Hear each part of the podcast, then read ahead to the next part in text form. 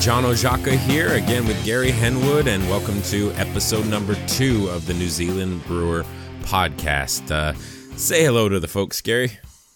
Kia ora everyone. Kia ora, John.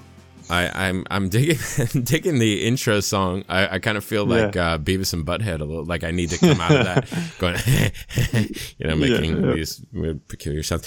Okay, so today we're finally, you know, again it's only episode number 2, but we're hopefully getting into the format of this thing. We are going to be speaking with Ron Trigg from Mike's Brewery coming up in just a moment, which I'm kind of excited about. Certainly a legend in the industry. Mike's is the oldest craft brewery still operating in New Zealand, or currently operating in New Zealand. So it's a special thing to be getting a chance to speak with them, and I think it's kind of appropriate, seeing as we're really kicking off what is, I think, going to be this new format where we're interviewing professional brewers here in New Zealand fairly regularly. And so I think it's a fitting thing to be talking to the oldest currently operating craft brewery in New Zealand. And in anticipation of that, I think we're going to crack a couple of beers here. Well, I think we are. Ron was generous enough to send up a few, quite a few bottles of some of their beer, and we're recording in different locations, but I've given Gary a bottle and I've got a bottle, and we're drinking the same thing so we can talk about it. We are opening up here Mike's Mild Ale. This is, according to Ron, this is sort of modeled after an English dark mild, and I believe, as I think he'll say in the interview, this is the original beer that they served, or one of their oldest beers in their lineup. You a fan of Mike's there, Gary? Yeah, I've had, to be honest, I haven't had too many Mike's beers, but I had what's that one we had? It was the Wee Heavy, was it? I thought that was excellent. Yeah, that was great. To be honest, I these days I stay away from hoppy beers in a bottle just because most of the time they're, you get them in an adulterated state, so I've stayed away from the hoppy beers, but yeah, these ones are catching my eye. I like the label on this one too. It's nice. Yeah, they recently sort of revamped their branding, and I think they've done well. I think it's all looking pretty good, and I think the beer's tasting pretty good as well. It smells good. Yeah. What do you get off of this? Just a little bit of. I'm just smelling malt. I get maybe a little bit of prune. Yeah. There's, I'm getting a little chocolate, maybe a tinge of licorice somewhere in there. Yeah, it's that pruny thing that I'm getting. It's nice. It smells good. It's not bursting with aroma. It's a 4% mild ale, so you're not expecting a huge amount to smash you in the face. But it's nice. It smells like it should. Yeah, I'm not getting any oxidation or anything. It's that's one other thing I want to mention is I'm impressed that I've got a clearly visible best before date on the bottle, which is which I appreciate, because a lot of the time you go into the store and they've got a tiny little best before on the neck that you can barely see, and you sort of have to search around for it. It's annoying, and I'm glad that that's on there. That's a good sign for the industry, I think, in New Zealand. Yeah, I'm sorry. I'm sitting here drinking this, tasting it, you know, kind of thinking about what I want to say about it and how it's striking me. You know, I really like the style, dark mild, and they're hard to get. You know, it's a style that I probably have more preconceived notions about than actual experience drinking. You know, I brewed one once, and I've had the odd one, found the odd one in stores, but there's really not too many. And I'm trying to think if I've ever had a proper English dark mild. None are coming to mind. Certainly I've had English porters and brown ales, but not a dark mild, and that's, you know, where the style comes from, or its origins are from England. And I certainly think, when I think of classic English pints, I think of a dark mild, but I'm drawing the blanks in terms of actual British examples, but this kind of strikes me, you know, this lines up exactly in my mind as what I'd expect a good, solid dark mild to taste like. It's a good 4% craft beer. Like, it's, you know, it's got enough to keep you interested. It's again, you're not expecting a huge amount for a lot, you know, 4%, but it's good. It's got character, and I'd easily drink this for a session beer. It's amazing to think about the fact, and I hope I have the facts right, but to think about the fact that this is sort of where the brewery started, so different than what you'd expect from a brand new brewery. Totally. I mean, yeah, I'm surprised I haven't run into it beforehand. Actually, it's I have not seen Mike's Mild Ale before. It's organic, so that's going to please a few people, and it's full of flavour. Like, I mean, well, for a 4%er, it's got its upfront bitterness, which is, I would say, would probably offend a few people that are not used to drinking craft beer. But once you're a craft beer drinker, this is, it's a really good beer to get into. It's something that is easy drinking, but it's got enough there, like I say, to keep you interested. It's I'm impressed. Yeah, for malt heads like myself, I mean, this goes down really nice. It's certainly not going to please all the IPA drinkers out there. It's quite different, very malty beer with almost no noticeable kind of hop presence, but it's really nice. Yeah, well, I don't know. I mean, it's really, finishes really dry on the palate. Like, it's not cloying at all. Like, certainly not. I mean, it's, in fact, there's one thing I may even say, if I was going to really pinpoint and say I might want just a bit more perceived body or something, but the finish is really dry, and there's like a roasty character there at the end as well. So it sort of enhances the dryness as well, and a tiny bit of astringency from the dark malt as well. So that's sort of drying out the palate too. So I mean, I don't think that I prefer hoppy beers and to just a malty beer, and I could easily drink this. It's it's got that bitterness, which is nice. I think it's really good. Awesome. Well, I'm sure they'll love hearing that. And again, I really appreciate Ron sending these up to us. And again, we'll be cracking into a few more as the show goes on. Before we do head on over to that interview and listen to what Ron has to say about their history and the beers that they're brewing, what's going on with you? What's going on at Kainui Brewing Company? What's going on in the brewery? Yeah. Okay, so I am brewing tomorrow, which is exciting. I haven't been brewing for quite some time. I was away for a couple of weeks in the Hawke's Bay, and so I've just been out of touch with brewing beer for a little while. But I'm going to be brewing tomorrow, and from here on in, I'm just going to be bottling beers and packaging beers and getting them ready for. Excuse me, getting them ready for sale, to the wider public. So I am very excited about it, and a little bit apprehensive because it's like, I want to get everything right this time. Like, other times it's sort of like a little bit more relaxed. Like, if something goes wrong, it's like, oh yeah, that beer will be, consumed or whatever, quickly enough at a concert. But this one is a bit more pressure involved, and because I've got to get it in a package. Oxidation comes into all those sort of things. So yeah, I'm very excited about it. And what did you say you were brewing first? I didn't. I didn't tell you. It's Munich Helles is the first one that I'm going to brew. That's our Kainui Gold beer. It's a traditional German. It's going to be a traditional German style. I'm following the rules in this one. I'm not using New Zealand ingredients. I'm using all German ingredients, which I'm okay with. I want to keep me interested in this in a sessionable lager. I need to do something. I need to do it to style to please myself, I guess, more than anyone else. It's going to be a concert quaffer, something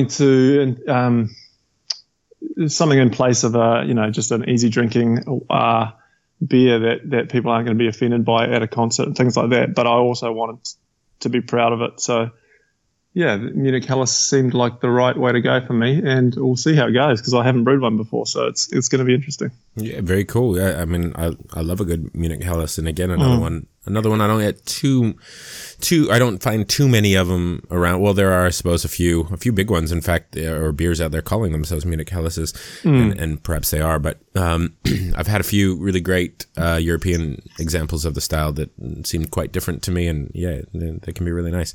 And I believe that's the first lager that I've heard of you cranking out. Is that right? Yes, it is. It's the first one that Kainui Brew Co's produced. I've stayed away from them just because a little bit more time involved, and you've mentioned in the previous podcast that I'm sort of always out of beer, so to try and get stuff out there all the time, it's yeah, just normally just chucking out. I was brewing a blonde ale in place as the Kainui Gold previously, but it didn't really excite me very much. So, I've done a lot of research around the Munich Helles, and everyone's, there's a lot of history there, which is, the romance helps me get excited about it. And everyone's quite precious about, their Helles and what they want from it. So it'll be interesting to see how it turns out, and to see how, and then eventually to see how it's perceived by German drinkers, which I'll be very interested to see, because I get quite a few German beer drinkers coming along and trying the beer at different events and stuff like that. So I'll be very interested to see what they think, as well as the general public. Well, I'd like for your sort of take the place of Max Gold at your next concert kind of beer that you've gone for this, classic style and something with a little bit of art to it. It's still going to please those palates that, don't like a beer that's too challenging and want something that's easy to drink and that tastes like, in quotes, beer.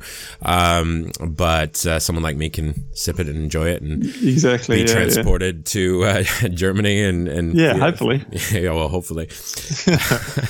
And how much of it are you brewing up?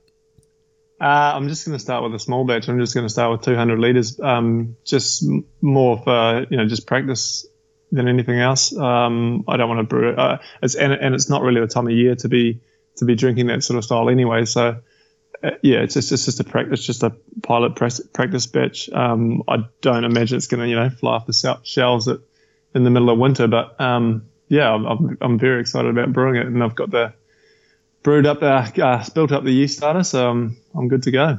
Awesome. Well, you'll have to keep us posted on that, and maybe we can share a bottle on the show and talk about it, and get a recipe from you as well. Yeah. Well, I think this interview with Ron. It's kind of a long one. There was just so much there to talk about that we went on for a while. It's about 55 minutes, something like that. So we probably shouldn't waste time getting to that interview.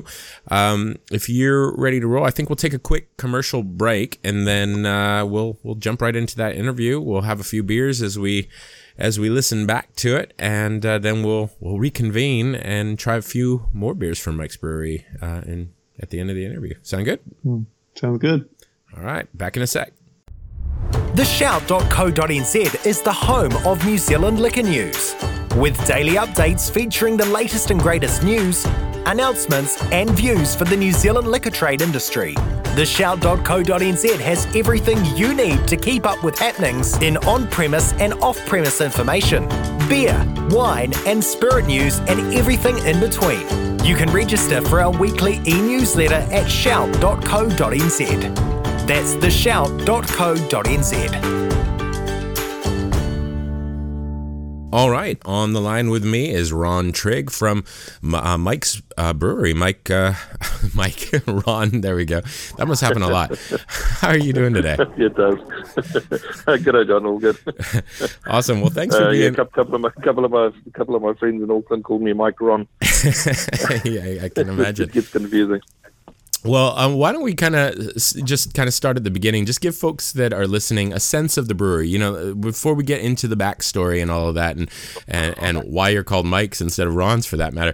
Why don't you just kind of give everyone the stats and let everyone know a little bit about the brewery, where you are, where you're located, what kind of brewery you are, perhaps your output size, that kind of thing. Yep, all good. Mike's Brewery, formerly known as Mike's Organic Brewery. Before that, White Cliffs Organic Brewery. We're actually the oldest real craft brewery in the country, based in rural Taranaki, so out on the west of the North Island. And, we're literally surrounded by farmland, tiny little spot out in the middle of nowhere, sort of about half an hour north of New Plymouth. The original sort of output of gear was we had a 1,000-litre brew kit. We've now upgraded that over time to about 2,000 to 2,500 litre output. And we're still in a series of sheds out in the middle of nowhere, but, that's over time it's evolved.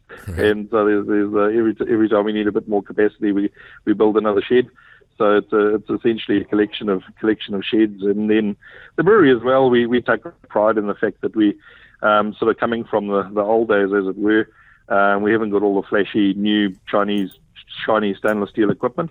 Our brewery's been cobbled together out of a series of old dairy milk vats and old beer cellar tanks and bits and pieces. So there's a saying that still some old people hang on to in Taranaki that goes something along the lines of it takes a there's a fair bit of respect for someone that can make honey from goat shit, and we sort of, our brewery's not one of the flashiest ones out there, but you know it's clean and you know it serves our purpose. And yeah, some people sort of say that gives you a bit of a there's a strand that you can sort of taste the brewery through all the beers, right. And I suppose that's the case. We've always done things slightly differently from the norm, but yeah, we're chugging along. Really into the local community. Our mantra is pretty simple, and yeah, Mike's our whole mantra is just being about wanting to be a valued member of the community, and that's the local community, the national community, and international.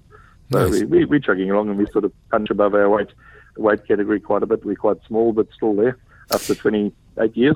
Yeah, I was surprised to hear you just say that you're only at around, was it 2,500 liters there? Because your presence is pretty huge for a brewery that size. I mean, you're up here in the far north, and you have been for a long time, so that means something, because until recently we didn't have many craft breweries. That's one of the things, yeah, sorry to interrupt you, but I think that's one of the things with us as well. I think we've just lacked from, just being a bit too humble, which is, a classic kind of... rural Taranaki, rural New Zealand kind of thing, I suppose, is we haven't been out there making a hell of a lot of noise. It surprised me over the years, and more so recently, actually, encountering other breweries and brands out there, and sort of seeing their footprint, etc. And you see the amount of noise they make, and then you go and have a look, and it's like, what is this? It is this your annual turnover? Is this your annual capacity? Right. Like, oh, we're three times that size, And yeah, we probably just don't make as much noise, and we haven't been too obvious, I suppose. And it's been probably and victims of a sort of own humility, I suppose, to a certain extent. Right. Well, and while we're at it, is what kind of brewery are you? Production primarily? Are you a brew pub? What's the experience like for someone coming to visit you? Definitely a production brewery. So over the years, I mean, if you know where we are, it's pretty damn rural. We don't have an immediate sort of local clientele. We're in the middle of farmland, as mentioned. We more and more now we've got a cafe tasting room on site, and so the weekends are getting busier and busier. We're open 7 days a week, year round, and not in the evening. So it's kind of from 10 in the morning till 5 in the evening. And we're getting, on the weekends, more and more people travelling from New Plymouth as a bit of a destination. We do really, really big pizzas. So we'll do, pizzas and beer, and really family-friendly, kiddie-friendly. There's, oodles of lawn and space and kiddie climbing frames and bits and pieces. So more and more families kind of coming out for that sort of hangout. Tourists will always drop in on the way past when they see a sign that says brewery. So yeah, it's kind of a combination of that, but it's still a fairly small part of the business. Obviously, because of where we are, there's not much population. So we've always sold our beer all around the country. We've done a little bit of export over the years, but it's not something that's ever been a big part of the business or a big focus. And we now on a real big mission to actually sell more beer in Taranaki. So as the market changes with the sort of advent of new breweries every month, I think there's a little bit more play on localization. So, in the early days, when we were talking, 12, 15 years ago, the only place we could sell our beer was in Wellington, because nowhere else in the country would buy craft beer. So that was it, and I think everybody from around the country focused on Wellington, and that was it. So on premise, off premise, that was it. And, a little bit locally, directly. So that's changed, and changed really rapidly. So over the last couple of years, I mean, I think going back, I'm not good with timing, 6-7 years ago, the closest thing to a brewery in Wellington was Tuatara, and they were in Kapiti. Now I understand there's 20 breweries in downtown Wellington. Right. It's changed, and the population hasn't grown or changed. So the market is becoming busier. Yeah. And as it does so, things have got to change. So we're actually in the process of, just consolidating a bit more locally, and then trying to get more into the mainstream. We've always sold our beer through supermarkets and New Worlds in particular. That's always been a focus, but we've always dealt individually with the stores.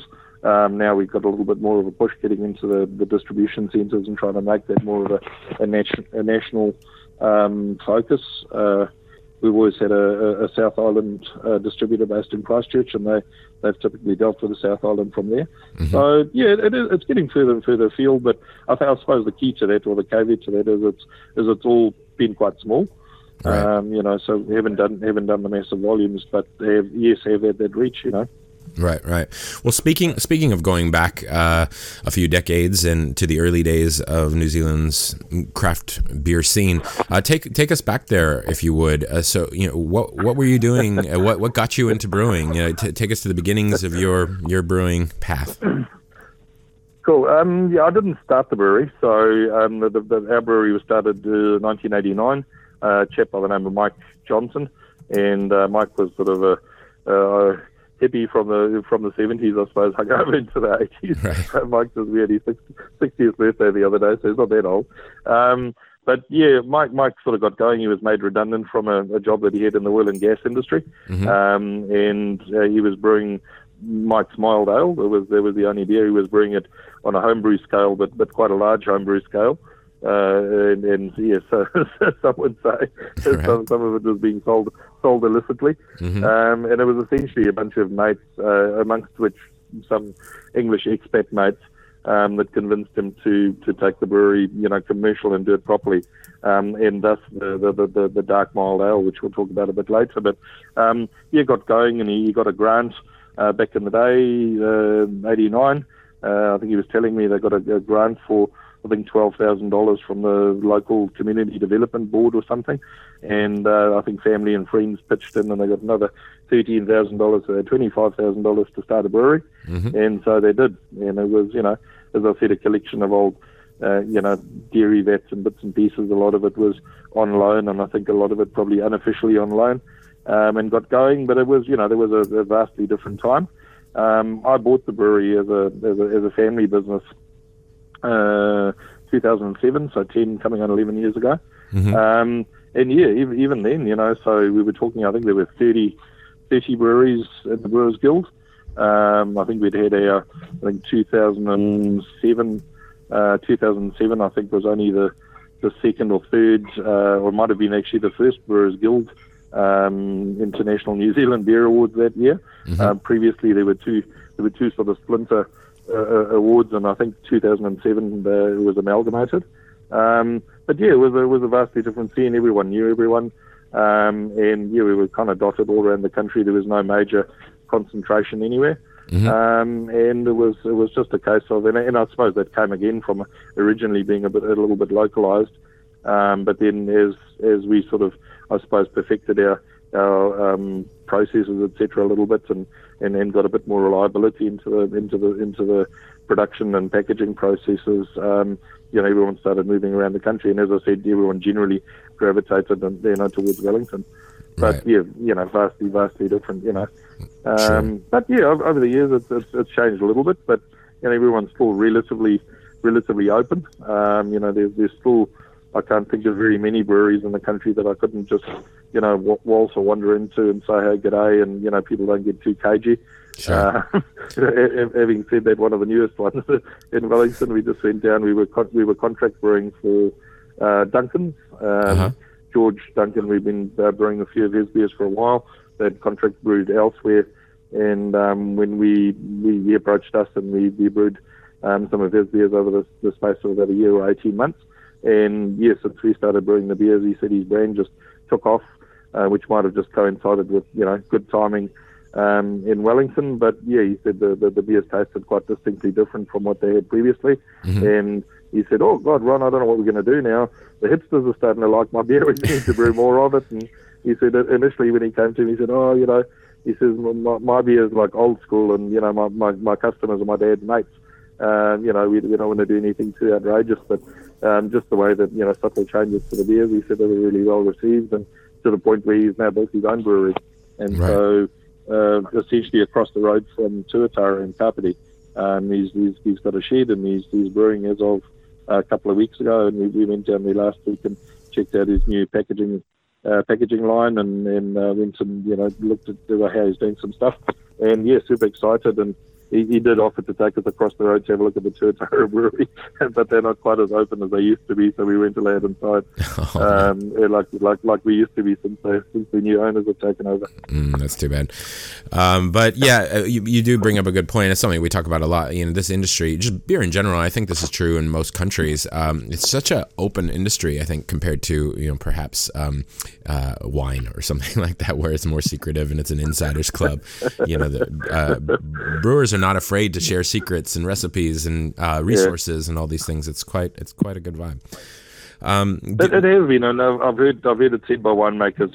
Some winemakers have come to visit us, and then I'll mention stories and relate visiting this brewery or that brewery, and they're like, "What? Do they let you inside?" It's like, what do you mean that they let us inside? And they said, "Yeah, there's no way in hell that fellow winemakers would be quite so open." Yeah, it's a refreshing thing to experience.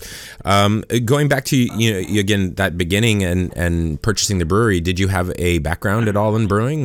Was this just something that was available? How did that come to be? No, I did just home brewing. As much as the story goes, didn't do any all grain brewing. I started home brewing in Auckland. Originally came from Africa and arrived in Auckland, and realised how bad the mainstream beers really were.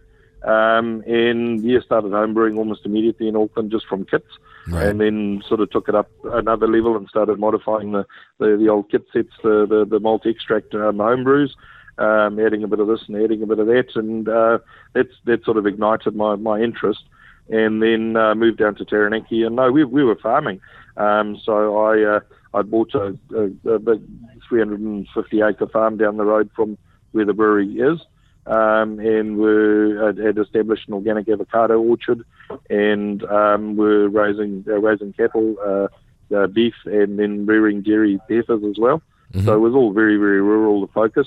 And the brewery came up for sale, and it was ironically through the organic avocado thing and the organic beer that we sort of got together and spoke to the previous owner, and was like, "Oh, hang on." And never ever in my wildest dreams thought we'd be able to afford it.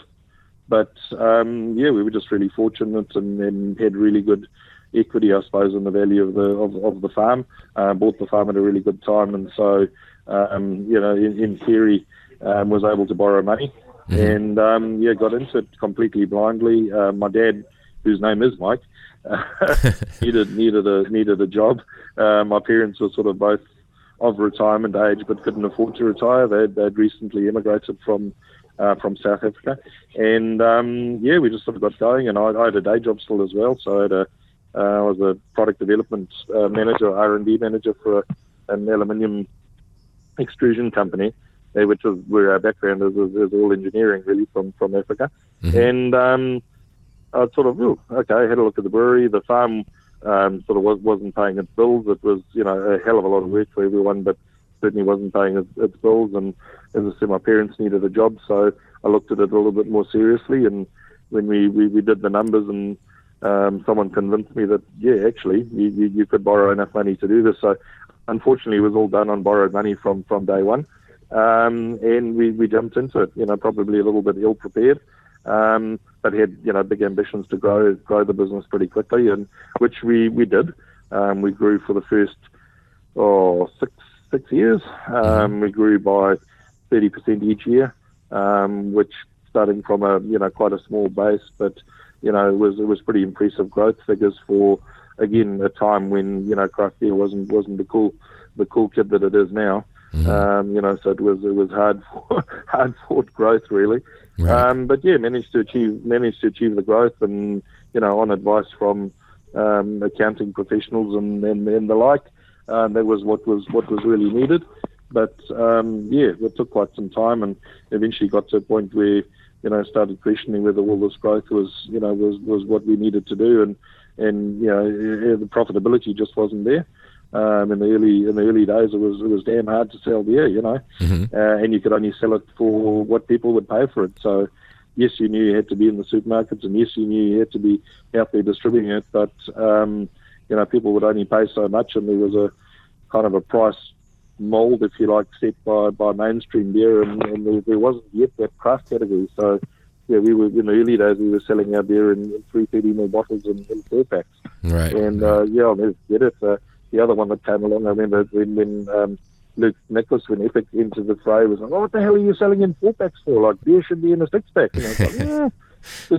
You know, I remember my words to him at the time was to Luke, was like, "Oh, good luck selling your 6-pack when it's $20. You know, no one's going to pay $20 for a 6-pack. Are you mad? You know?" Right. And so we were selling four packs for around the $14 mark. We found that we could get it to $15 and a bit, but as soon as a 4-pack hit $16, bang, it just stopped selling. You know, right? Because I think people's kind of 4x table was a little bit better than their their 5x table. I don't know, but it was just essentially when people figured out that they were paying $4 a beer versus what means everyone believed that beer should be $1 a bottle. Was like, oh geez, that's too much. This is too much of a stretch, because people didn't yet understand what that big difference was. So it was bloody hard in the early days. You kind of spent 80% of your time convincing people why, what was different, why was this different, how come they had to pay much, so much more for it. So in a way, a lot of our time and effort and energy was spent in doing just that. Mm-hmm. So that was very different. And then over time, when we had a look at it and thought, jeepers, this growth is great, but we're not making any money. So that's kind of when we sat back and had another look at it and changed direction a little bit and tried different bottle formats, different packaging formats, and we were one of the earlier ones to put beer out in a 750ml bottle. Right, okay. So changing from the 330s to the 750s was like, hang on a minute, when we first put our Whiskey Porter out, which was back in those days, all our beers were organic as well. It was also part of the mantra. We were certified organic, and at one stage we had 12 certified organic beers, because we thought, that was a point of difference as well, which didn't pan out to be the case. We will talk about it later, but anyhow, Whiskey Porter, when I produced the first batch of Whiskey Porter, I remember going to Regional Wines and Spirits in Wellington. I knew I had a special beer in my hands. It was sort of happened half by accident. Mm-hmm. But yeah, once I had it ready to bottle, it was like, man, this is pretty cool. And realised we want to put it in, special packaging and, get it out there and really celebrate it. So we imported some bottles from Belgium. We couldn't get them locally, so I had the beer in barrels, and I got it out of the barrels and had it in the tank. And we imported these bottles from Belgium, so we wanted these sort of flashy-looking Belgian bottles, which looked like the Chimay bottles, etc. Sure. So I remember when I eventually had it ready, I'd bottled it, and we didn't have enough money to get the labelling done. We'd had the design work done on the labels, but didn't have enough money to have the plates produced, etc., etc. So I had some mock-up labels, which I'd put on the bottle with a bit of blue tack. You couldn't even get like low run digital stuff like you can nowadays. Sure. It wasn't even an option. So we stuck these labels on, and then gave people taste of the beer. And I remember going to Regional Wines and Spirits in Wellington in the day, and gave guys a taste of the beer, and they were like, "Wow, that's amazing!" And I had some in a little keg, and we did some as part of a beer and food matching thing that we had done with some cheese and a bit of a promo thing that we had done. And everyone was in agreement. The beer was really, really amazing. It was something quite special. 10%, aged in these whiskey barrels and lovely porter, and it was super exciting. And I said, okay, well, there you go. Here's the beer in the bottle now, and with its mock-up label on. I said, well, how much you reckon we could sell it for? And they were like, oh, okay. And got talking about it, and eventually the consensus came back that they thought we could sell it for about $12 or $13 a bottle. And for this big 750ml bottle, and when I asked them, how did they arrive at that, they said, they had Chimay, Grand Reserve, and one or two others of that sort of similar sort of ilk of a beer, and they were selling for around the sort of $15 a bottle for that same size bottle, and so they thought that we could sell ours, but not quite as much as that, but somewhere close to that. And I was like, curious, and said, well, why wouldn't we sell ours for more than that? And they was like, oh, no, shit, this stuff, comes out halfway around the world, And I said, yeah, but they're producing it in, 200,000 litre batches. This stuff, I think the first batch, we had 302 bottles, was the whole batch. And I said, no, we're going to have to sell this stuff for, $25 a bottle. It's going to be really special. And they was like, oh, no, you'll never sell that. So I went away with my tail between my legs a little bit and thought, what have I done? Mm-hmm. And we had the beer at the brewery. As I said, I'd already bottled it, but couldn't afford to label it. So I had it set in the shed, just sitting in the bottles. And we had this taster keg on the counter, and everyone that came into the brewery used to have the little wee tasting room inside the brewery in those days. And everyone that came in would, sell them some beer and go, have a taste of this one.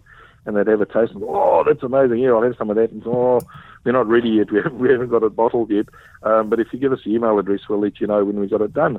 And, people tasted over a few months. And eventually when we got to the point that we had the labels ready and we were ready to go with the stuff, I'd contacted Regional Wines and Spirits and various others. I think there were only three stockists. I think there was in the early days, Victoria Park New World was a really good stockist. Lloyd Cullen was the liquor manager back then, or beer manager.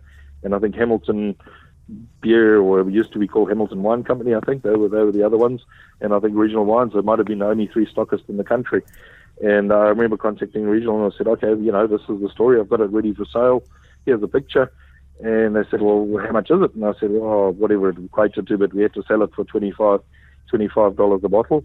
And it was like, oh, shit, how many in a carton? I said, there's 12 in a carton. And they said, okay. All right, we'll give us 12. And I said, 12 cartons. Oh, no, just 12 bottles. Just. I said, you're taking one carton. They was like, we don't think it's going to sell very well at that price. But, let's do this. And eventually, when we were ready, we sent them their one carton. And all these email addresses that we'd collected over the time, giving people sips in the brewery, I had over 800 email addresses, and we sent them out and said, hey, you can buy it from the brewery, or if you're in Hamilton or Auckland or Wellington, these are the three places you can buy them, and sent the email out. And within about half an hour, we got a phone call from Regional Wines. They're like, and I think the message was, that was David back in the day. David Conway said, what's the position on Mike's Whiskey Porter? And we got the phone message, and went, what's the position? What the hell does he mean by that? I don't know. Right. But apparently they sold the 12 bottles within about 15 minutes of the email going out. People rushed straight down and went and bought it. Nice. And so first thing on the Monday morning, the first phone call we received on the Monday morning was David again, and he asked me the same question. And I said, I don't know what you mean by the position, David. It's like, it's right over here in the shed. He said, no, I mean to, how much have you got? And I said, okay, I'll have to go now. He said, we'll take the lot. I said, but I haven't told you how much we got yet. He said, no, that's okay, we'll take all of it. So I said, okay. So we didn't end up giving them all of it, but they took a nice big shipment and sold it really well. And, so we thought, we've nailed it now. This is the secret. We're not going to sell anything in 330ml bottles anymore. This is the new format. So we did. We launched an organic Imperial Porter. We did in the 750ml bottle. And then also, about a year later, we launched a double IPA. So going back, that would have been 2010, I think, probably 2010, mm-hmm. 2011 could have been, was the first Imperial IPA that we did with a 9% super hoppy, all American hops, organic Imperial IPA. And, at the time we did it, it was just, it was insane. It was the hoppiest beer in New Zealand by three times. There was, Epic was doing Epic Pale Ale, and hadn't gotten as far as Armageddon yet. And this was just, something over the top. It was insane. People were just like, wow, what is this? So it was extremely well received. But again, when it got down to it, and the beer started coming out, so we sold it for a while really well. But that was retailing around the $20 mark, which again for the time was really, really pricey. And so, we found, hang on, you can get margin but no volume now, so right. And then it wasn't until the advent of the sort of 500ml bottle market that we finally, found the sweet spot when, it sounds stupid now when you look back on it, but it was a pretty big revelation back then, was when we found we could sell loose 500ml bottles in the supermarket. That we found, you can get your margin that you need to make a buck, and at the same time, a bit of volume. And it wasn't until that happened that, it actually was a viable business, really. I with all this talk of the beers, you're kind of making me thirsty. For everyone listening, let's assume maybe the listener has not had a chance to try your beer. Can you kind of talk a bit about the beers? Let's talk about maybe your core line and then a couple of the specialties. I know you guys brew a lot of different things, but just to give people a sense of what you do, what you're about, describe some of those core beers. Sure. Definitely. Yeah, we have to start at the beginning. Mike's Mild Ale, quintessentially Mike's, I suppose. Very unusual. Again, when I asked Mike in the early days, why the hell did you start with that beer? It couldn't have been more different from anything in the marketplace. Have you tried? People were into, yellow fizzy stuff. And so it's brewed in the style of an English dark mild, only 4% ABV, but just roasty, toasty. A lot of ladies, for some reason, over the years have said to me that it doesn't taste as dark as it looks, which I think kind of refers to the fact that it's not heavy, it's not bitter. Mild ale is typically very mildly hopped, so that's the mild moniker. Quite strangely nowadays, with the advent of these supposed mid-strength beers, they're calling them, when we put it out there, I think 8 people out of 10, when we offer them the beer or show them the beer, say, "Oh, you got a mid-ale? Yeah, sweet ass." It's like, no, it's not a mid-ale, it's a mild ale. Yeah, no, we'll take some of the mid-ale. That's a good idea. It's like, oh, yeah, I'm not arguing. But that's right. Where that is. We don't do any low alcohol beer. We just don't think that we've got a. I don't know. I think it's something that if you're going to be doing it, you've got to do large volumes of it, and we're not a large volume brewery, so don't think we'll go there. I'd love to do zero alcohol beer one day if we can, but the low alcohol, can't see the point, to be fair. Right. From moving on from there, we've got a range of dark beers, a chocolate milk stout, which is neither chocolate nor milk, but a nice roasty, toasty stout at 5.5%. Really easy drinking dark beer, not too bitter. And I think one of the themes that come through with all of our beers is the probably lower carbonation, as we're not too gassy. All the beers are typically we take a lot longer to brew our beers than what most people do. Okay. So as a result, you're kind of getting a finer carbonation coming through. It's not as the bubbles aren't quite as big and gassy. So that's probably one feature. Dark beers, one that we're well known for, strangely enough, in Auckland, that their best-selling beer is our vanilla coffee porter. It's an 8% Imperial porter infused with organic Peruvian coffee beans and some Fijian vanilla. And, that sort of chugs along, but it's a big beer. And, that's your bestseller. In the Auckland area, just on premise in particular, it's just it's one of those odd quirks. I'm not sure why, not elsewhere in the country. That just seems to be right. No, it's a great beer. I was just curious. Usually, it's always IPA that you hear about selling best, no matter where you are. So we sell. I mean, overall, we do the 2 biggest sellers would be our one more pale ale, Umpa, which has evolved a little bit over the years. It was a beer that I first brewed it was a mistake. I was trying to do something completely different, but sort of came out of it, it's not a bad pale ale. And the difference with it is, I think, and I think that's probably true for all of our beers, is I like a beer with a bit of body. I don't like skinny and dry and chalky. Yeah, same here. So that's definitely one of my preferences, which has come through in all of our beers. This is a pale ale which has now evolved into a 5.5%, but it's a real typical New Zealand hops, lots of Motueka hops in it. It's really grapefruity. So it's got this kind of zesty, punchy. It's not very well balanced technically, but super drinkable and doesn't finish too dry. There was a style evolving, which I think is kind of still there, but certainly going back 2 or 3 years ago, I sort of started dubbing them the Wellington Pale Ales. And there's these Wellington breweries, with an APA, New Zealand APA or American APA, and they just all taste the same, and they finish really dry typically.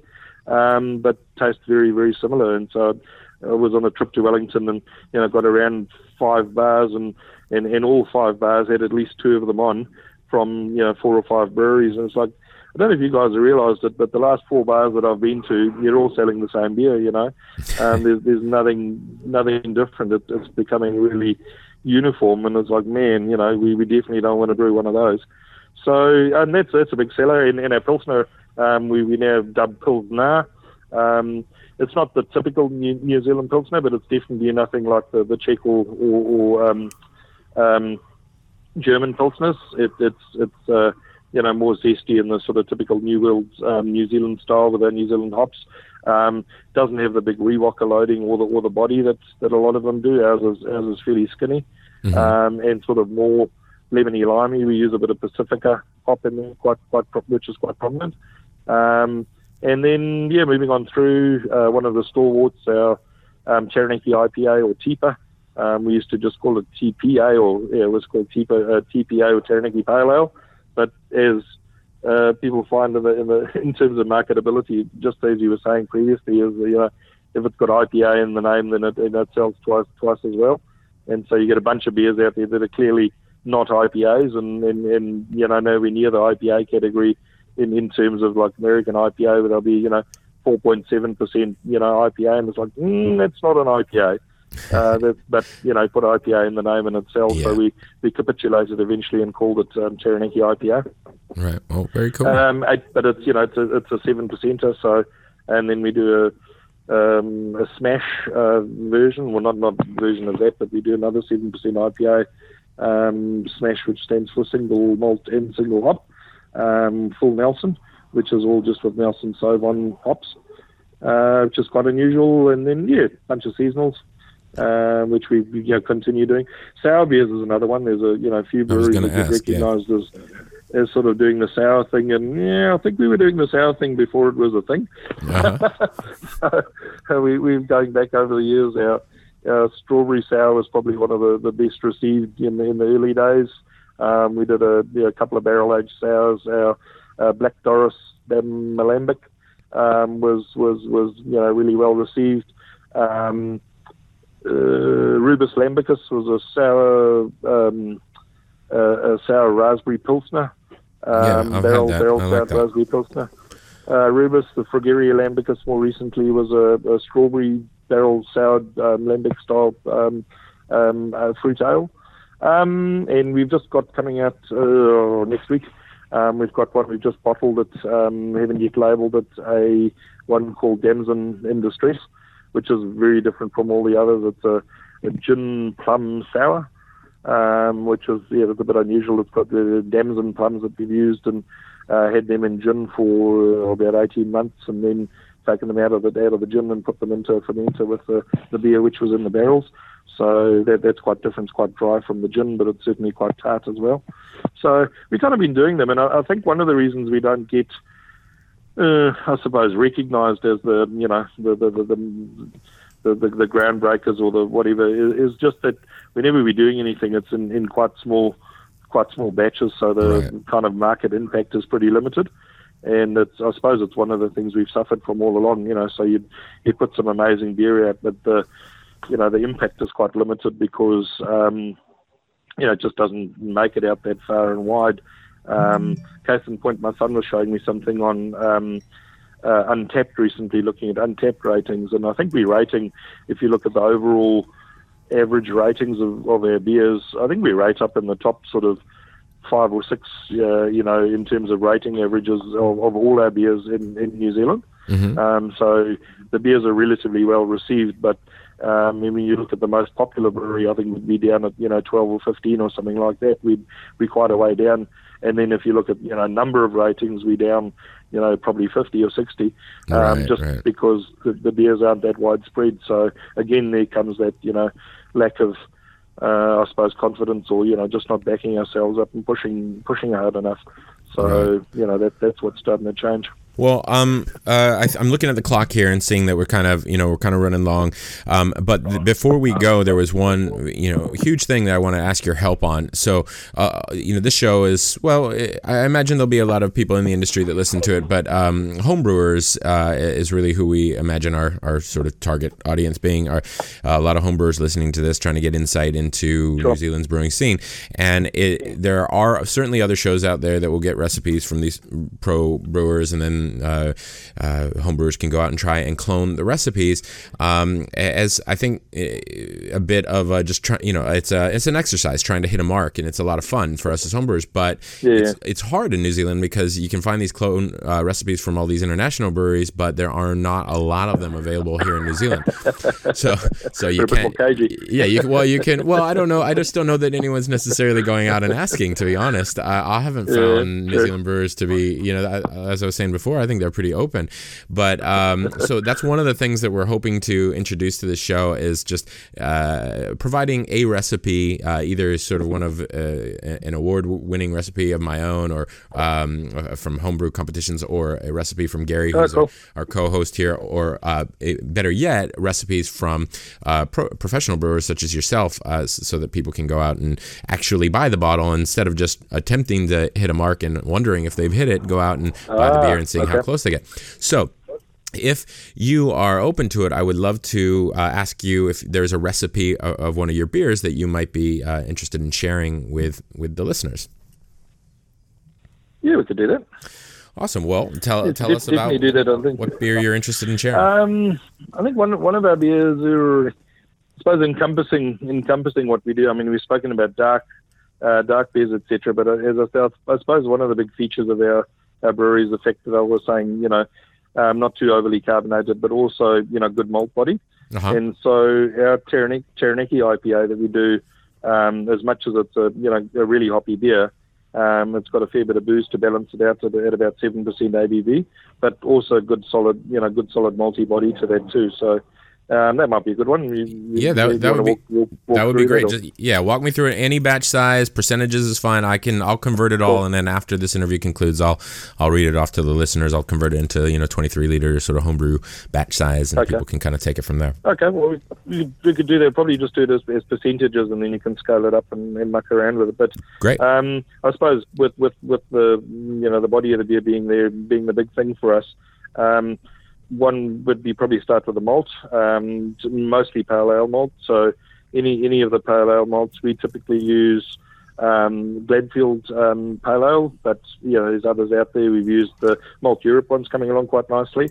But have a play with it. We're using about 85 to 87% pale ale malt. Mm-hmm. Because of the sort of chewiness and the nuttiness of it, Karamalt is one we use with 7% Karamalt. And then Karamunich as well, staying the same theme, 2% Karamunich. And then do you know what the Lovibond is on the Karamunich? Because I believe there's a few different, there's a darker one, or is it just one in New Zealand? Yeah, it's a lighter one. So I think one, Karamunich one, and then I've said Gladfield Gladiator 4%, and we just don't go past that, so we pretty much use it in most of our beers. We're trying to get a bit of head propagation, head retention. There's the proteins are important, and we've tried a bunch of different ways of doing this, and we've used some of the Carapils and the Carahels, etc. But you can't go past that Gladiator, somewhere between 4 and 10%, depending on the beer, but this one we're going 4%. Okay. So just to touch on that, we're talking 87% pale ale, the Cara malt at 7%, Karamunich at 2%, and the Gladiator at 4%. Have to add up to 100 if the maths is vaguely right. Okay. Before moving off that, so again, staying with the sole malty thing, the water profiles are depending on where you're brewing in the country and what your water profile is like. So again, remembering with this beer, we're not aiming for a dry sort of acrid chalky beer. So have a look at your water profile that you're brewing, but essentially with these IPAs in particular, you're kind of looking at the balance on your salts between the calcium chloride and calcium carbonate. Mm-hmm. So calcium carbonate being your lime, your gypsum side, because we want a bit more body and a bit more creaminess and less chalkiness. You want to have that flavor, balance that flavor, flavor the calcium chloride side a little bit more than the carbonate, just so that it doesn't dry out on you. But again, it depends on your base water, so it's fine. And then, so starting gravity, looking at a starting gravity there of about 10 or 1.064 or 1064 to about 1066. there or thereabouts, or you know, within a couple of points is always okay. Sure. And we want to try and finish that at about 10:12 to 10:14. So once again, not skinny. We don't want, you definitely don't want to get anywhere near 10:10 or below that. Okay. So we want to retain a bit of body. You can play a little bit with mashing temperatures to achieve that as well. But yeah, as I say, I think we've got enough sort of malt character in the Kara and the Karamunich, and as I said, your water chemistry, but you don't need to muck around too much with mash temperatures. What do you mash at? And then 67, 68, somewhere, and again, it'll depend a little bit on the malt and which malts we're using. Okay. We, as I said, we mucked around. And that's one thing that I encourage homebrewers to have a go with as well. So I've said, 87% pale ale malt. Try and use one malt for that. So go with whatever brand or whichever one it is, and then for your own purpose, if you want to test things, rather than changing any other variables, just change that base malt, right. and see what result you get with. So to use a Viaman one, or use a whatever one you want to use a Baird's one. And then compare those beers with, and it's a really good exercise to do, just changing that one variable, sure. And that'll give you an idea of, and you'll have an idea in your head, is like, oh shit, this one's far more, nutty, or this one's far drier, or whatever the case is. If you can try and keep all your variables the same, and then it gives you an indication. So when you see a recipe next time, you think, oh, hang on, I want it more on the nutty side, or not quite so much, and so you can use a combination of the two or three, and there's no harm in mixing up your base malts. Okay.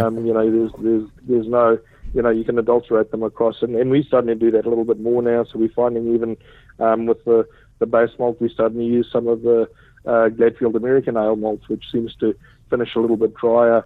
Supernova's another interesting one, again, where you can get some of that nuttiness and stuff, but it'll typically brew out a little bit lower, and you won't get the body. So have a muck around with your base malts. And then moving hops. On to the hops. Yeah. So, I don't subscribe to the IBUs. You can use them. We've had a few people come along, contract brewers, most notably, bring us a recipe, and everything's worked out. They've targeted everything around IBUs, and they'll come with a recipe, and we'll look at it and it's like, holy crap, what is this thing? This is going to be a rubbish beer, and they're like, why? And we'll just look at the ratios, and I reckon as a starting point, yes, you obviously want to look at the alpha content of the hops, and look at the percentages there.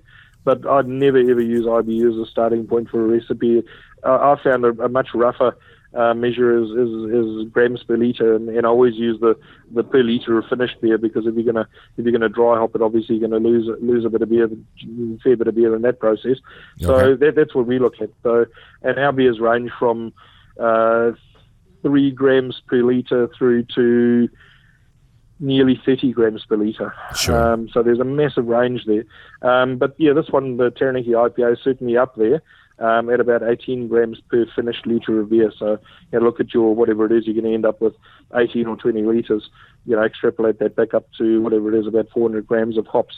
About 35% of that is a dry hop, and there's no set rule as to what that's got to be. Mm-hmm. Obviously, looking at the hops, and we'll go through them now. So, starting off, because it's always a good mainstay bittering hop for us, Pacific Jade.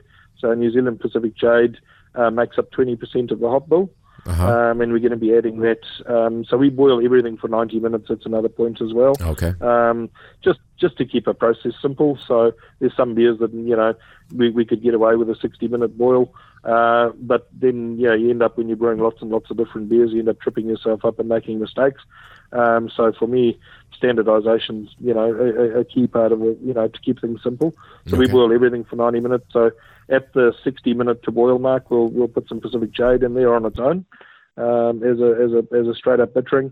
But there'll also be 15-minute, 10-minute, and 1-minute additions, or flame-out additions of the same hop, as well as some in the dry hop. So if you just sort of take that 35% ratio across all the hops, then Motueka is the biggie in this one. So 42% of the hop bill is Motueka. Okay. And we're adding the Motueka at the 30-minute mark, 15, 10, 1, and also, of course, in the dry hop. So that 30-minute addition is quite interesting. So this is, again, a recipe that's evolved over the years. The first time I brewed this beer was as Taranaki Pale Ale with Joe Wood and I had a play with us, and we were, you know, trying to come up with something, and we brewed this, I think, in 2010, 2011, which was a vastly different beer to what it is now. But, you know, over time, you know, things evolve and everything. And that 30-minute edition, we actually didn't do that until, you know, not that long ago, and just thought that the beer was lacking a little bit of hop flavour, you know, where I tend to sort of anything between the 40 and 20-minute mark is where you're getting a lot of flavour from, you know, without so much aroma. So find that one's quite important. And that's the only hop that we're going to add at 30 minutes is that Motueka. Okay. Then moving on to Nelson Sauvin. We've got that at 18% of the total hop bill, and we're only adding the Sauvin at the 15-minute mark, the 10-minute mark, the 1-minute mark, and of course the dry hop. Another one that was quite a late addition into the brew is Waiiti, which comes through at about 20% of the total hop bill. Waiiti, anyone that's used it knows that it's very, very, very low alpha. But what this does, if you're sort of aiming toward the American IPA, you know, West Coast IPA, but again, not too dry, Waiiti compensates for the rest of our New Zealand hops and gives you that resinous, piney kind of thing. Rubbery is what I pick it up as. Sort of smells, you know, real rubbery if you smell it on its own. So Waiiti, again, just at the 15, 10, 1, and dry hop edition. So for the Waiiti, Sauvin, and the Pacific Jade, we're doing right the way through, as well as the 60-minute Jade, and then the Motueka, of course, there's a 30-minute additional as well. But, yeah, have a play with it, and then dry hopping, we typically are trying to steer away from filtering, so we have filtered the beer in the past. This one, for whatever reason, we're not sure with the proteins how it comes about, but it has proven to be quite a difficult one to filter. So we've used diatomaceous earth DE filtration, but yeah, moving away from filtration. If we can get the kettle nicely, you can get really, really clear wort, and then just takes a little bit longer through the process. Just try and get everything to clarify, get it nice and cold, drop your yeast out, and you know, hopefully you keep it so that it's stable in the bottle. Right. Well, speaking of yeast, what kind of yeast are you using? Oh, sorry, US 05. So right. Ale, Saff Ale US05. Yeah, not a 100% true ale yeast. There's a sort of, most of these modern yeast is sort of a blend of ale and lager yeast. I didn't know that about US05. Their original origins. Yeah, it's an ale yeast, but it's got, I think, a fair percentage of some typically original lager strains in there as well. Oh, so in the breakdown or in the genes of the genetics of the actual yeast. I think in the genealogy of the strain, if you like, the way right. You know what they've developed. So that's the way I understand it. I'm not, you know, that flash on the history of that. But sure. As I understand it, they're not pure ale yeasts. Oh, okay. Interesting. But yeah, we found it to be a really, really versatile yeast. Having said that, one of the other, well, I won't say contentious, but one of the, you know, commonly accepted things is we spoke about brewing New Zealand Pilsner before, and yeah, a lot of brewers are using the ale yeast, the same ale yeast that we're talking about, and they'll either do it a cold fermented ale ferment. Spoken to others recently that say, bugger that, the hotter the better. They brew their Pilsner at 22 degrees with an ale yeast. And that's, you know, falling into the realms of typical New Zealand style Pilsner, whereas we still stick with the lager yeast. Sure. On ours, our lager and our Pilsner. We've got two beers, and just recently we're working on a Baltic Porter where we are using a lager yeast. We do ferment them really cold. We found the difference between fermenting them between 13 degrees and 11 degrees is massive. So yeah, fermenting at 11 degrees with a lager yeast takes a long time. But yeah, you know, we think it makes a distinct difference in the characteristic of the beer. So it's worth mucking around with. And so, I'm sorry, I was writing a few things down there, just taking notes while you're talking, and I missed the temperature. Yep. What are you fermenting at? So this Taranaki IPA that we're talking about, our normal process would be to try and get it going around the 17-degree mark. 17. And yeah, allow it to warm up over the initial ramp up phase. So don't start it too warm, allowed to ramp up over the first day and a half to around the 18 mark. Mm. And it's only once you get to about day 4, when the bulk of your initial primary fermentation is done, that we'll allow to warm up over 20. And then, just let it go after that. Our brewery, again, we've got the ability, as probably the homebrewers will too, that at the end, if the weather's too cold, we'll actually warm it to make sure that it's getting its diastole rest at the end. We'll typically dry hop it around that secondary fermentation point. So at the point where the primary fermentation is complete, we've arrived at our sort of 10, 12, 10, 14 gravity. Then we'll dry hop, close the fermenter back up again, so i.e. under pressure now, allow it to pressurize, and homebrewers, we do that on a small scale, we just do it with a keg. We'll allow it to, and then that stage allow it to warm up.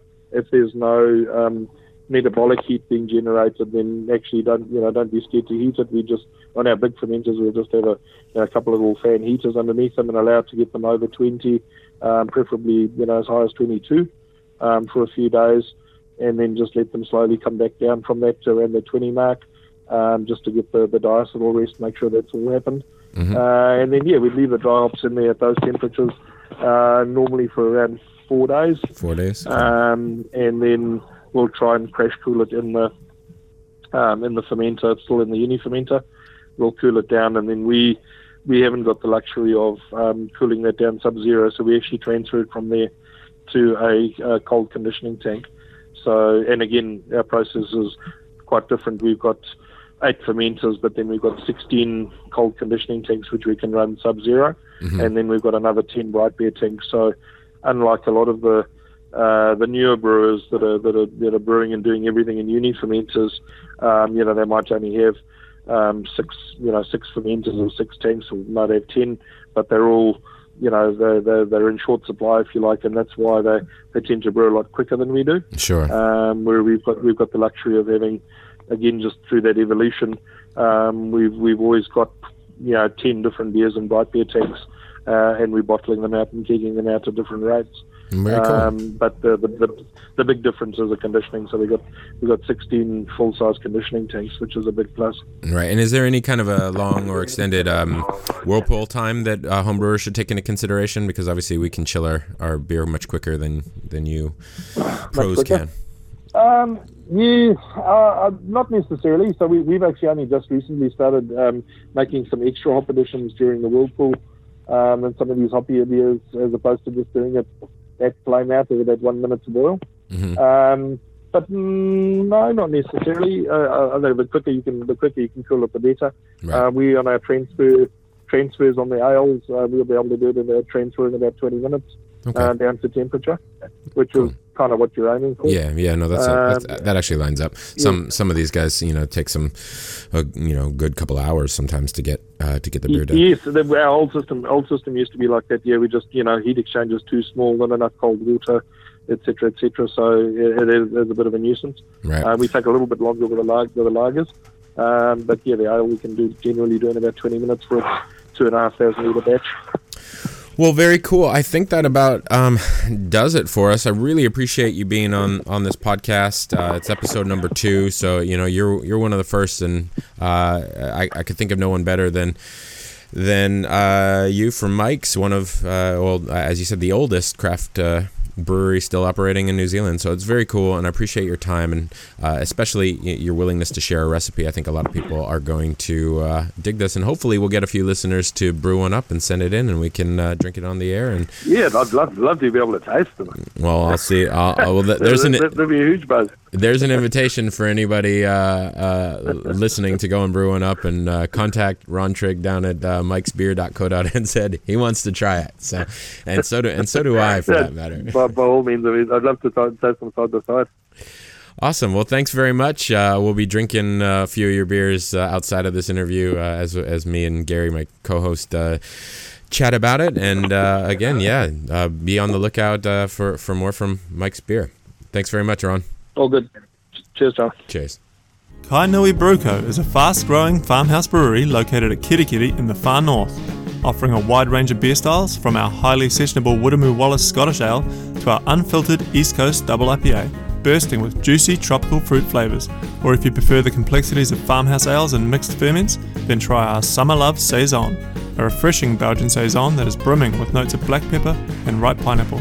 Just one of the many enticing beers in our farmhouse and sour funk series. To find out more about our tasting room, trading hours, or our growing lineup of beers, go to kainuibrewco.co.nz. That's kainuibrewco.co.nz. Kia ora!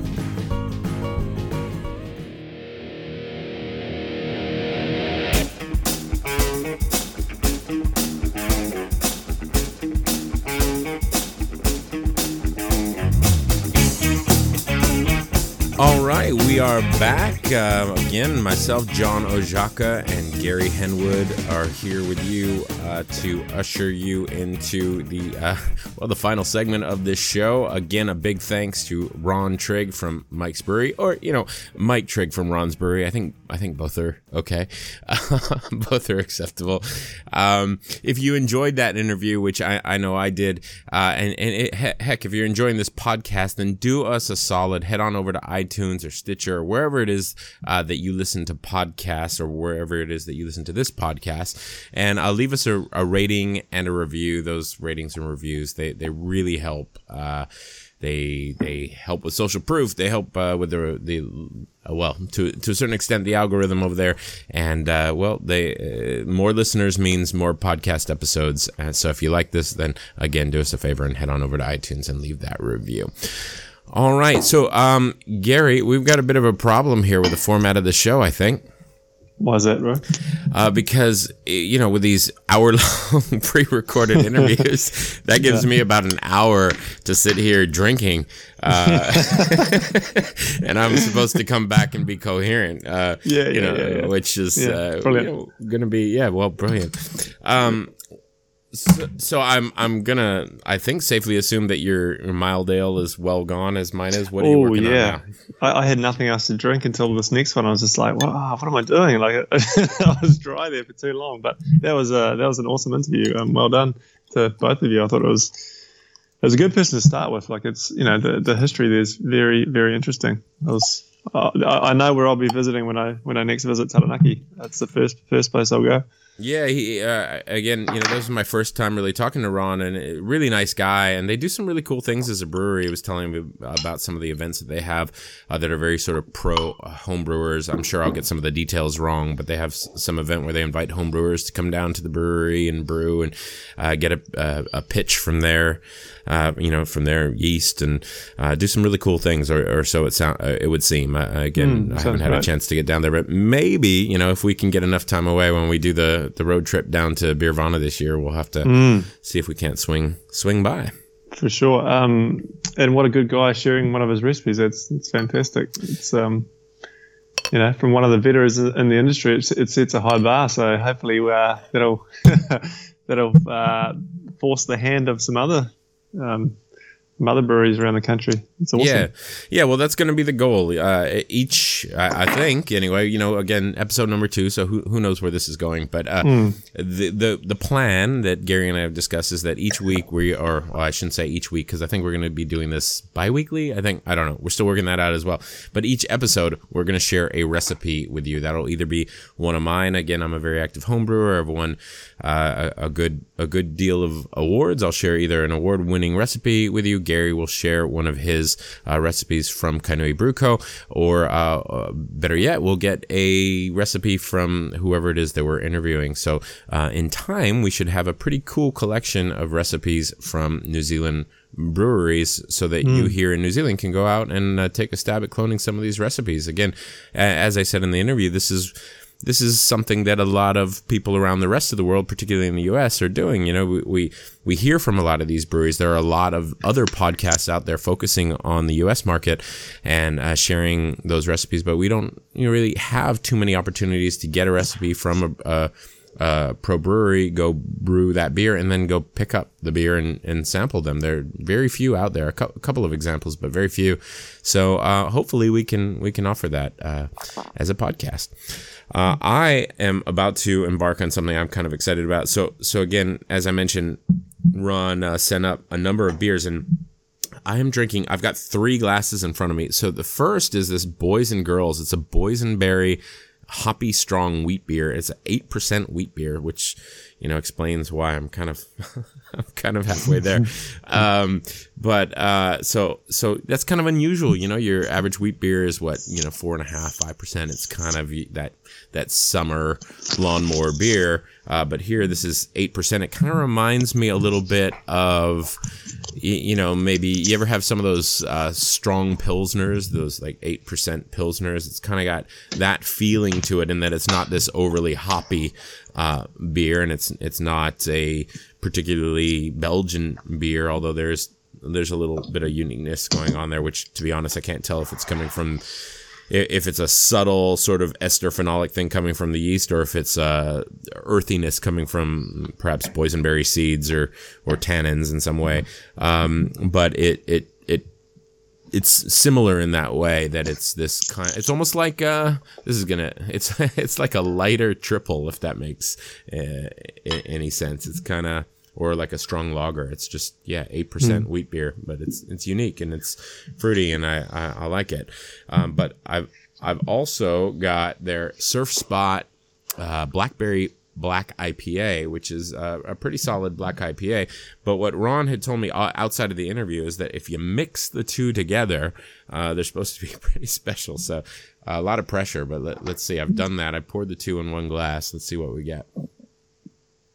That's a good little experiment. It's a good way to sell two beers too. Yeah. You know, if I'm being totally honest, it tastes great, but I think the black IPA that I poured in here is just it's overwhelming the blend, and right. And really it's just tasting like a slightly lighter version of the black IPA. So I think I got the blend wrong. Perhaps I'll do it again in a second here and just. I like the sound of the first one you're talking about. It sounds good. Yeah, it's definitely unique. I can't think of another beer that I've had like it recently. So very cool stuff, and I love the new branding. So you can see me here, but I'm staring at the label. And reading everything on it, but I've got to say I'm a fan of the new look, which is good. They put a bit of work in there, so good on them. He said he like, you know, humble man and hasn't really pushed I guess the marketing and stuff like that, or they pushed the brand as much as they otherwise could have. But you know, this is a good start for them. So and listen to that interview. I think that'll do them well. Like I'm certainly more interested in, you know, I hadn't known as much about their story. As I now do, it's a cool story, and I'm interested to try more of their beers now. It is amazing, you know. We tried the mild earlier in the show, obviously, but that's what kicked off the brewery. I mean, I think that's fantastic and very cool. And I it made sense what he was talking about, how they the original owner was getting a lot of pressure for some was it British friends, I think, or British locals. I can imagine. Yeah, absolutely. But it just, I don't think you'll hear that story too often, where a brewery gets going, particularly, you know, or especially outside of the UK, based on the strength of their dark mild. That's pretty unique and pretty cool. And he's a brewer after my own heart, in that I'm also, even though I know, you know, these dry beers are all the rage right now and everybody likes a dry beer, I'm not a fan of this overly dry, chalky beer that, you know, Ron kind of mentioned. I like a little body. I like, and I don't mean sweet in any kind of cloying sense, but I like, on the scale of things, a slightly sweeter beer, a beer with some body to it. And I noticed that, you know, I do, as a beer writer for the Shout and Hospitality Business Magazine, I get sent samples fairly often, and it's always the hoppy beers, the IPAs, the American Pale Ales, and sometimes the Pilsners. And I'm always sitting there going, send me some damn dark beer and some sours, and that's what they did. I don't think there was. Oh no, I take it back. There were a couple APAs in the collection, but this really cool collection of dark beers, which, you know, I think they have a proclivity towards, and it's kind of cool. Yeah, for sure. Speaking of which, well, I know what you happen to have on hand. Have you popped it yet? What are you drinking? I have Mike's Chocolate Milk Stout. He mentioned it in the interview. It's a lower 5.5% alcohol. I haven't had a lot of chocolate milk stouts. I had the one at Beervana. What was it? Behemoth. It was a bigger beer, that one. So it's hard to, you can't really compare them. It's a nice beer. Yeah. Go on. You haven't got one there, have you? I don't. I've got three beers in front of me. I couldn't add a fourth. That would be obscene. Yeah, chocolatey, a little bit of coffee. It's what you'd expect it to be. It's a nice beer. It's well balanced. When I'm drinking a stout, for my preference, I just like a little bit more alcohol. I probably would. Well, I don't know. It's hard to say. I'd probably either go for a session stout, like a lower percentage, or just at least a sort of a 6.5%, 7%. But this is, it's a nice beer. It is what it is. So yeah. Sorry, you caught me mid sip there. Awesome. Yeah. No, I've had it before. I think it's a great beer. I like it a lot. Yeah. I'm a fan of milk stout. Like I said, I like I'm not afraid of a slightly sweeter beer. And it's got a. There's no cloyingness to it. There's a little bit of body there. It's got a like just a hint of perceived sweetness at the end there, which is good. It's sort of malt sweetness rather than actual just residual sweetness or anything like that. But it's good. What I like is, I feel like they've got the balance down in the sense that, he's talked about liking a beer with more body, and he's brewing these darker styles that. No.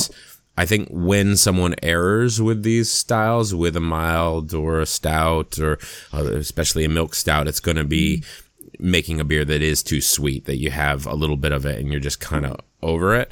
You go, oh, that was nice, but the taster was fine. And I think they're doing a good job. Like you mentioned, feeling that the mild was dry. And I, as it warmed up and as I sat there with it while we were listening to the interview, that obviously was pre-recorded.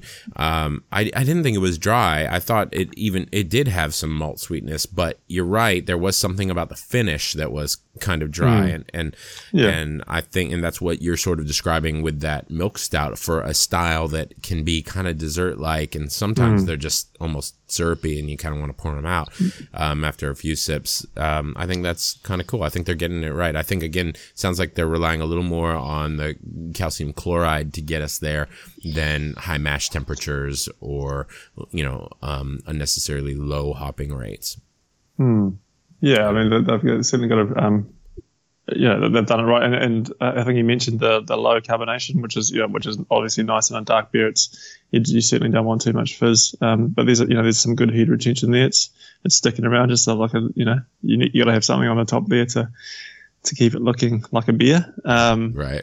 Yeah, I'm impressed. Another thing that I like that he said, he was talking about the fact that, they don't have all the shiny new Chinese stainless. They've got converted dairy tanks and whatnot. And I've only been in New Zealand 7 years. And when I first got into beer, I've got to actually figure out when that was, 4 or 5 years ago, something like that. And I started brewing. And well, I mentioned this in the last episode, but soon, somewhere around batch number 2, I started thinking about starting a brewery, and I started looking into gear and visiting different breweries and seeing what everybody else was doing. And those that were actually brewing as opposed to contract brewing, it was more common than not, I think, at least at the breweries that I went to, that they had converted dairy tanks. And, now the industry has boomed so quickly that that's not really the case. So it's kind of cool that, they're still this, they're still doing it old school, and they've got all that gear, because I think New Zealand being a rural country, there's something kind of quaint and cool about that. But I like what he said about because of that gear, you can, there's a flavor. I can't remember exactly how he worded it, but there's a flavor that you can taste throughout the beer. And I know he was joking to an extent, but it reminds me of a book I read about Hershey's chocolate, where they used to, this I guess isn't probably so popular here in New Zealand, but certainly everybody would be aware of the brand. This massive, massive chocolate company, and however many decades ago it was, or was it a century? I don't know when Hershey's was first founded, way back when. There was the process of creating milk chocolate was actually quite difficult. Cadbury had cracked it, and no one else in the world knew how to do it. I hope I'm remembering the facts correctly, but that's my recollection, is Cadbury had worked it out, but kept the process of milk chocolate super secret. Everybody was making, more dark chocolate with varying degrees of sweetness. But this milk chocolate was all the rage, and, it's a Swiss milk chocolate that everybody wanted to make, and everyone in America was trying to figure out how to do it. And Hershey's chocolate, which already existed, was working on trying to crack it, and they finally figured it out. But somewhere in their process was a bit of a flaw. And, you know, I don't know if it was a little bit of a burnt taste or whatever it was. There was just a tiny little flaw, and they stuck with that process. And to this day, you can still taste that little flaw in the chocolate. And they tried to express that in weird, but I suppose flattering ways at the time in their ad copy. And you'll see these old, very, very old Hershey's ads out there, like, you can taste the cow. What they're talking about is that weird little flaw that is still there in their process and their recipe today. So anyway, a bit of a long-winded segue, not a segue, but tangent. But it reminded me of that, and I think there is something cool. And I think, as someone who's had quite a few of their beers, I don't know if I can necessarily taste the cow, on their beers, but I do think they have a style and an approach to making beer that is represented in everything that I've had of theirs. I don't know. Yeah. So do they have like an on license down there? Well, yeah, that's what I kind of asked that question, and we had so much to talk about. He focused more on the production brewery side of it, but it does sound like they do. I know they've done an Oktoberfest down there for the last 10 years or so. I think they just stopped doing it. And he mentioned people coming in and tasting things and building that email list for the porter. So I believe they do. I think it's just that because they're in a rural area, it's not a major part of their business. I think that's correct. Maybe it's just an off license and they have events. And so it sounds more like. But I mean, I'm keen to go down there. I want to try the hoppy beers on site. I don't trust the bottles. Yeah, they've got something, because he talked about people coming into the brewery and tasting beer. Yeah, so at the very least, you can go in for tastings, but I get the impression you can go down for a pint or two. Sounds good. I may be wrong. Well, so as mentioned, as you heard, Ron gave us the recipe to his Taranaki IPA, but it was in percentages and, you know, pro brewer speak. And so I've gone and converted it using my little weird software app. I have Beersmith, but I don't use it. I use a little piece of software that I'm just more comfortable with because it's a little more idiot proof called, what is it called actually? BrewPal.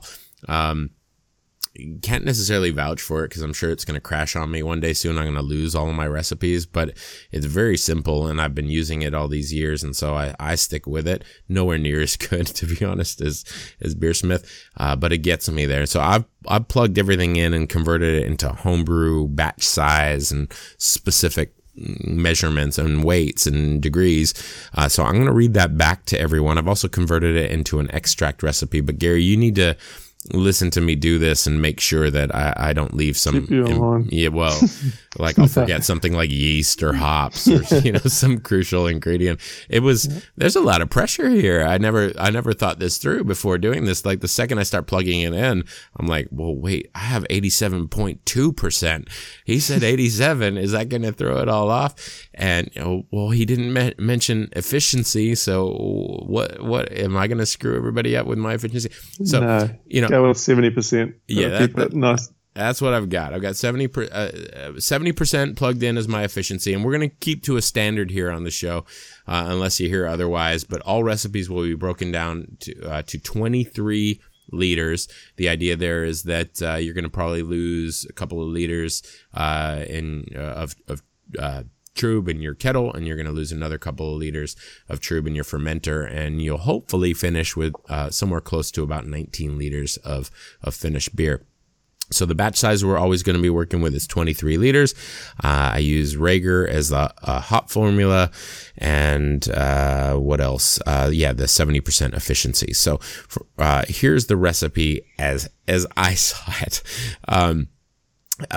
So we want to start with, and this is for all grain brewers. Again, we'll get to extract in a second. We want to start with 6.4 kilograms of pale malt or Turo.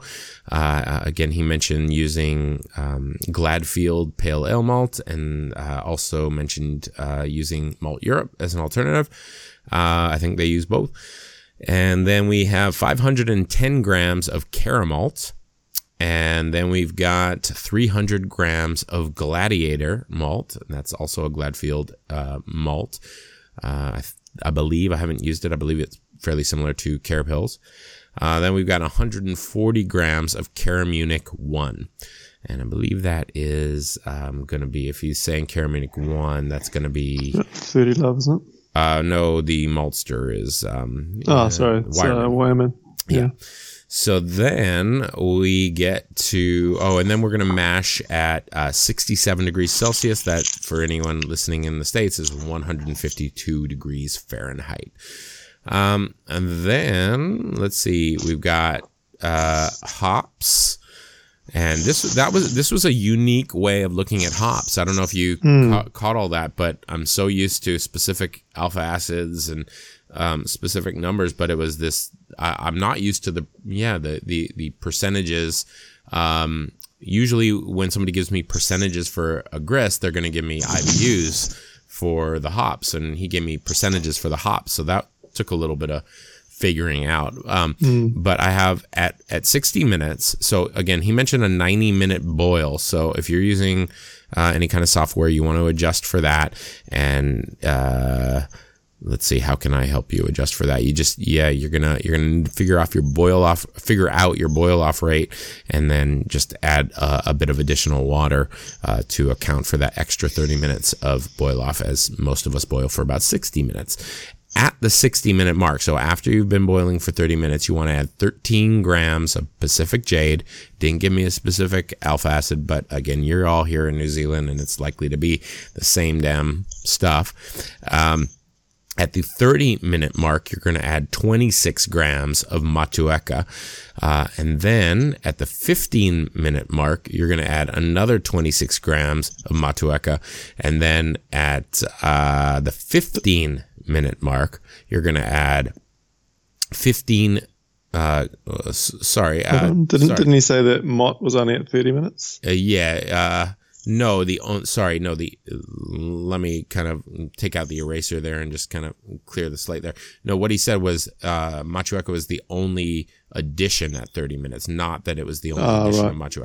I hear you. So, again, I don't know what I've said and what I haven't, but 13 grams of Pacific Jade at 60 minutes, 26 grams of Motueka at 30 minutes, 26 grams of Motueka again at 15 minutes, and then 15 grams of Nelson Sauvin at 15 minutes, 13 grams of Pacific Jade at 15 minutes, 17 grams of Waiiti at 15 minutes. And then you're going to see these same ratios for a bit here. 26 grams of Motueka at 10 minutes, 15 grams of Nelson Sauvin at 10 minutes, 13 grams of Pacific Jade at 10 minutes, and 17 grams of Waiiti at 10 minutes. And then another dose of 26 grams of Motueka at 1 minute, 15 grams of Nelson Sauvin at 1 minute, 13 grams of Pacific Jade at 1 minute, and 17 grams of Waiiti at 1 minute. Then we've got the dry hop. And this is 34 grams of Motueka for, I believe he said 4 days, did he not? I think maybe he did that. So that. Let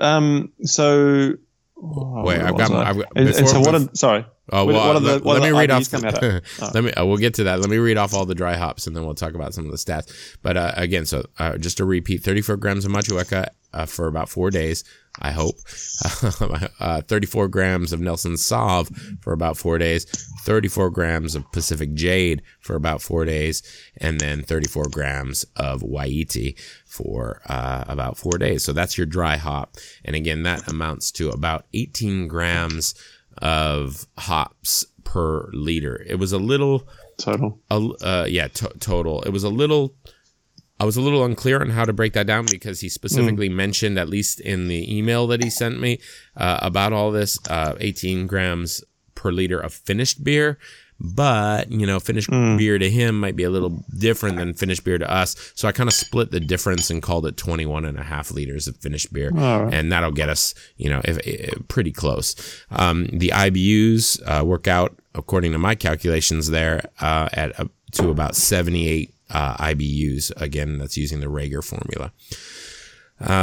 Then, let's see, what are we missing? We got fermentation temp. So You want to ferment this sucker at 62.6, oh, sorry, that's Fahrenheit, at 17 degrees Celsius, which would be 62.6 degrees Fahrenheit. And he recommends you start there at 17 degrees and just leave it there for, I think he said, about 2 days, and then start ramping it up until you hit about 20 degrees, which I don't know what that is in Celsius and Fahrenheit, to be honest. But again, this is to perform a diacetyl rest, and I do that as well. I know you do as well, Gary. I stop at about 22 degrees, so my formula, which has worked really well for me, I really, unless something goes horribly wrong, I really do not have a diacetyl problem. And I'll start at whatever I'm starting at. I'll leave it at that temperature for about 2 days, and then I start ramping up by about half a degree a day until I hit 22. If I notice that that fermentation is completed early and I'm still got a few degrees to go, then I might up that from half a degree a day to about a degree a day, because I want to hit those higher temperatures while the yeast is still swimming around in there, but the fermentation is completed. So what else do we, oh, water, probably should have started with that, but he did specifically talk about calcium chloride in his water. So again, it's a little bit tricky here because everyone is working with different water. I know a lot of people are working with rainwater in New Zealand, which is pretty close to RO water, meaning that there's usually very little in it. He didn't mention specific amounts of salts. So my advice, and you can weigh in on this because you know more about water chemistry than I do, Gary, but my advice would be to keep it simple. Better to add too little than too much. I usually go with about a teaspoon total of salt. So because he said keep the balance to calcium chloride, I'd say go about 3/4 of a teaspoon calcium chloride and about 1/4 of a teaspoon of gypsum. And I think that'll make you a fine beer. And did I do the starting gravity? I don't think I did. You're looking for a beer that's, he mentioned 1064, but plugging this in to my software here or my app here, in order to hit that 7% mark, I had to go a bit higher. Yeah, so I got to 1067 as a starting gravity and 1013 as a finishing gravity. He mentioned, right, a range of 1012 to 1014, and that hit the 7% mark dead on with a Lovibond of about 7.3 love. And sounds like a nice kind of, different IPA than where some of the kind of current trendy IPAs are that are finishing really dry and are not quite so malty. I think he's got some interesting maltiness here. Sounds kind of nice. What do you think? Any thoughts on that breakdown? Yeah, I think he may. I would push the IBUs down. I'm not. I mean, it's hard to know when he's giving us percentages, but I think that IBU sounded a little bit high to me. 78? I would probably, but I know. I mean, I can picture I can sort of taste the beer a little bit in my mind. If it was me brewing it, I would push more of those hops towards the end, towards the 1 minute, rather than having sort of equal ratios throughout. I would bring that IBUs down to 60 to 65 maybe. But yeah, I guess play around. Just have a go. What my advice, if you're brewing this recipe, take those ratios that he's got, those percentages he's got, and sort of put them into your own process, like how you like your beer or whatever, and then, or even go out and buy the beer, taste it, and see what you think, see how many IBUs you think it has, because I'm not too sure. I haven't had it. I might have had it in the past, but not recently. So yeah, that does sound quite high though, 78 for the style of beer he was talking about. That's that part. What did you think about the water advice there in terms of how much? He mentioned calcium carbonate as gypsum. I thought, that's what I heard anyway. So maybe I just heard it wrong, but I think he was talking about calcium sulfate when he was talking about gypsum and the sulfate to chloride ratio and going more towards the chloride being heavier than the sulfate ratio in the ratio. Which normally tends towards the malt. If you listen to John Palmer talk about it, go to the Water Ganser if you want some more information. But he is it's the trend in the states down the East Coast, you know, to go for more chloride in your beer. It's a mouthfeel thing, really, and less harsh bitterness. Like, you're not, and that's another reason why I think he wouldn't have put that 78 IBUs in there. I think he's going for more of a, you know, he's going for a mouthfeel thing, going for a bit of residual body, and the chloride there is there to just to help that. It also could be that, you know, again, I went with the default IBU settings for Pacific Jade. I did. It was Jade, not Gem, right? Yep, I think it was Jade. Yeah. And it, you know, it could be that whatever's being sold right now in New Zealand is very different than what's in my. Yeah, that's true. Actually, yeah. I think it was quite high. Do you know what the going sort of IBU level is for Pacific Jade? I haven't used that for a while. Maybe 13% or something like that. Yeah. I used. No, that's exactly what it was. Actually, I think I want to say. But you know, they change a bit. It was 13% alpha acid. So I don't know. I'm interested. I mean, I love Waiiti personally. He mentioned rubbery, which is not how I see it. I really like Waiiti. It's got high oil content, and he sort of, you know, said that you get a bit of resinous, and it does help balance out some of the kiwi hops, because you know, when you're trying to add 18 grams per liter of New Zealand hops, it can get a little bit catty. I'm very, very interested to try this beer now. So I sort of want to go to the brewery and try it. But I do love Waiiti, and I think Waiiti blended with Nelson Sauvin is a great combination. So it looks like a cool recipe. And I'm so stoked that he shared it. It's awesome. Awesome. Yeah, I know. I thought so as well. And along those lines, if you want to give this a try, I would absolutely love to hear from you. And for that matter, you are absolutely invited to send us a bottle. Well, you have to send two, so Gary can have one as well, because, we're recording in different locations. You send that in. We'll go and get an actual bottle of Mike's version of it, and we'll drink them together on the air, and would love to have that experience. So, again, if you're a listener and you want to take a crack at a clone recipe of Mike's Taranaki IPA, then get in touch with us and send us a bottle or two, and we'll drink it on the air. Yeah, that sounds good. That would be a blast. So speaking of which, if you want to contact us, if you have any questions whatsoever that you'd like us to address on the show, or feedback, or, you know, anything at all that you'd like to share with us, then you have a couple of options. Just go to newzealandbrewer.co.nz. Again, that's newzealandbrewer.co.nz, and you'll find a contact tab there. You can send a message that way, or just shoot me an email at john@newzealandbrewer.co.nz. And again, we'd love to hear from you. Very new podcast. We want to give you more of the episodes that you want to hear. You know, obviously this one's run on for a while. We're over the hour and a half mark here. I'm not sure exactly where we are. But do you like a shorter format, a longer format? Do you like these interviews? Is there someone you want to hear from? Should Gary shut up more? Yeah, probably. Actually, just thinking about what I said about as IBUs, it will differ from pro to homebrew as well. So, I mean, even if it'd given us the actual IBUs, it's going to be different. Right. You know, there's more hydrostatic pressure involved when you know, with his brewing, you get more extraction. So, yeah, I mean, just have a crack. It didn't, done by the beer. It didn't sound too high to me, looking at just knowing my 78, my app and the way the calculations I've seen in the past. Only that's because, and this won't make any sense to anyone else, but that IPA that I brewed, that you know, you've drinking, Gary, that we've talked about quite a lot. I think the calculations on that were around 60, 65 IBUs, and it did not taste. You know, it was almost. We need to try the beer.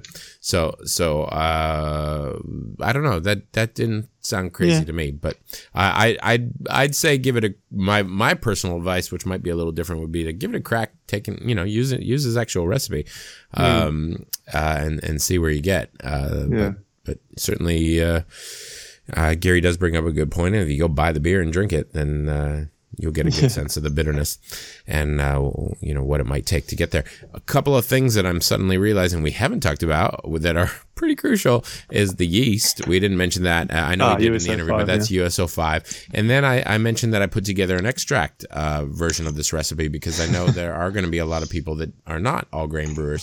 So when it comes to extract, you know, again, Gary and I are all grain brewers. I'm kind of increasingly lazy, and I like a really fast brew day with as little clean as possible. So I started all grain. I did not brew an extract recipe until very recently. But I've started doing a little bit with DME when I just kind of want something quick, and I want an hour and a half long brew day instead of a 6-hour brew day. And God damn it, if they're not coming out pretty damn good, and again, it depends how you use it, but recipes or beers that I don't know that many people would be able to tell. For me, the difference has been using DME as opposed to liquid malt extract. Liquid malt extract's going to give you a darker color. There's that sort of extract twang that a lot of people talk about. I'm kind of talking out of my ass if I tell you that it's there, because I've never used liquid malt extract in my life, but I've drank in my share of those beers, and I never seem to really like them. But DME, man, I mean, you've had some of these beers; they're hard. Yeah. It's hard to tell. So my advice, and the way the formula we're going to stick to, or the format we're going to stick to, when it comes to giving a extract recipe is going to involve DME. So what you want to do, everything is going to be the same, your hop schedule, your fermentation temp, everything like that, but I'm going to recommend a full volume extract batch instead of the partial mash thing. You'd have to adjust your hop volumes if you're going to do partial boil rather. But when it comes to the fermentables, I'm going to recommend that you use 4 kgs of, I think it's Golden Light Breeze DME. So the Breeze Golden Light DME that you can find in most brew shops here in New Zealand. And we're just going to leave the Gladiator out for this recipe, because Gladiator, again, it's pretty, I don't know necessarily all the specifics of Gladiator, but it's, from what I gather, it's pretty close to Carapils, and you kind of want to mash that. You can steep it, but you kind of want to mash that. So we're going to leave that out, because the Breeze Light DME does have some Carapils in it. It may not be quite as much. It might be a percentage shy, but it's going to get us pretty close. It's probably going to give us a similar body to what Ron was describing. And so we're going to use that for our main fermentable. And we're just going to, before we add that, we're just going to steep this 510 grams of caramel and 140 grams of Karamunich 1. You steep that for about 30 minutes at about, I'm in Fahrenheit here. What is 160 Fahrenheit in Celsius? That's going to be around 67 degrees ish. I think that's 152, 67. But so steep that somewhere in the 67, 68 degrees for about 30 minutes. You can even get really lazy about it and just toss it in as you start heating up your water. And, by the time you're up around, what's that temp in Celsius, Gary, where you start pulling out, tannins and, start having astringency problems? It's over 76, I believe, but it's probably more to do with where are we at in the process? We're steeping grains. When do you need to pull your grains out? When is it too hot? I wouldn't go above 76, but it's to do with pH as well. So if you get above pH of about 5.8, then you're really starting to extract some tannins. I'm just talking about ramping up the temp while you're getting your water to a boil. While it's cold, you throw those grains in there and you leave them there. If it was Fahrenheit, it would be 170. I'm kind of a weird mix of Fahrenheit and Celsius. When it comes to mash temp, I know Fahrenheit. When it comes to ferment temp, I think in Celsius. Yeah. But, so it's about 76 is the limit that you want to get to, or 77. So when you're around 75, 76, yank that grain bag out. And add your dry malt extract, and then follow the recipe, that I gave you for all grain, and you should have a beer that's pretty darn close. Yeah. Yeah. You might have to do a little homebrew batch of that. It's like I said, I have Nelson Sauvin and Waiiti in my own, New Zealand IPA. So it'll be interesting to, give that one a little bit of a tickle. Absolutely. All right. Well, thanks so much. Again, big thank you to Ron for being on the show, sharing that recipe with us. Thank you, Gary, for joining us again and sharing your experience and insight. And thank you all for listening. We will be back. Well, we don't know what the schedule is yet. Somewhere between a week to 2 weeks with another episode and hopefully another interview. So hang tight. And again, go to iTunes, leave a review, leave a rating, subscribe to the show. That's absolutely essential and crucial to our success. Thanks very much, everyone. Cheers. Cheers.